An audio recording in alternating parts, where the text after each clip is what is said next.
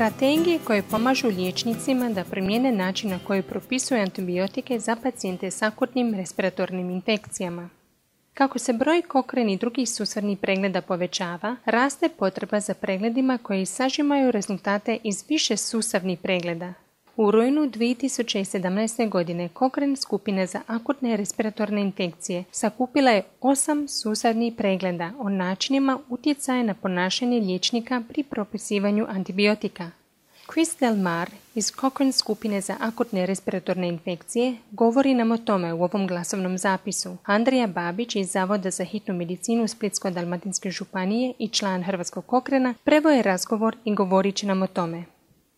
Danas ćemo govoriti o pregledu sustavnih pregleda pod nazivom Intervencije usmjerene kliničarima koje utječu na način propisivanja antibiotika za akutne respiratorne infekcije u primarnoj zdravstvenoj zaštiti. Izradu je vodila Sara Tonkin-Crine. Ovaj pregled se bavi globalnom krizom otpornosti bakterija na antibiotike. Autori su željeli pomoći liječnicima primarne zdravstvene zaštite da smanje količine antibiotika koje propisuju za akutne respiratorne infekcije. Izradili su narativni pregled i sintetizirali dokaze iz sustavnih pregleda, a ne iz pojedinačnih istraživanja. Pregledali su sedam baza podataka koristeći standardne Cochrane metode, procjenjujući metodološku kvalitetu s pomoću alata Robis te procjenu GRADE da bi procijenili kvalitetu dokaza u uključenim studijama. Pregledali su osam sustavnih pregleda, od kojih su pet bili Cochrane pregledi. Samo su tri dobila ocjenu ukupnog niskog rizika od pristranosti, a preostalih pet su dobili ocjenu visokog rizika, pa su naravno i randomizirane kontrolirane studije uključene u preglede slično varirale i po veličini i po riziku od pristranosti.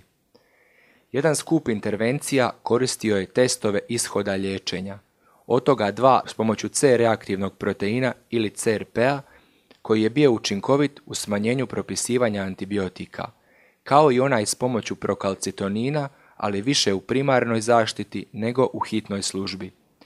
Zajedničko donošenje odluka također je značajno smanjilo propisivanje antibiotika.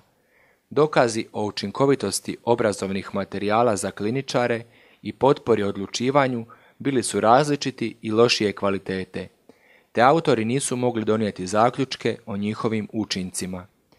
Pažljivo su pretražili dokaze o potencijalnim štetnim učincima tih intervencija, posebice zbog posljedice neuobičajenog davanja antibiotika, što uključuje dodatne hospitalizacije ili smrt, kao i dodatne ponovne dolaske liječniku.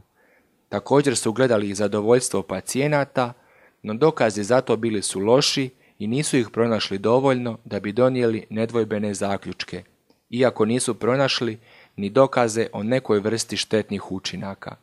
Tražili su, ali nisu pronašli nikakve dokaze o promjenama troškova nakon pojedinih intervencija. Zaključci ovog pregleda sustavnih pregleda su da postoje intervencije koje su djelotvorne u smanjenju propisivanja antibiotika koje daju kliničari za akutne respiratorne infekcije u primarnoj zdravstvenoj zaštiti, ali nema dovoljno istraživanja o korištenju nekoliko intervencija istodobno, za koje se autori nadaju da bi imali barem dodatni ili možda višestruko veći učinak. Potrebno je više kvalitetnih istraživanja da bismo bolje ispitali učinak tih intervencija. Ako biste željeli pročitati ovaj pregled sustavnih pregleda i pratiti obnove novim istraživanjima kada postanu dostupna, jednostavno otiđite u Cochrane knjižnicu i pretražite ponašanje vezano za propisivanje antibiotika.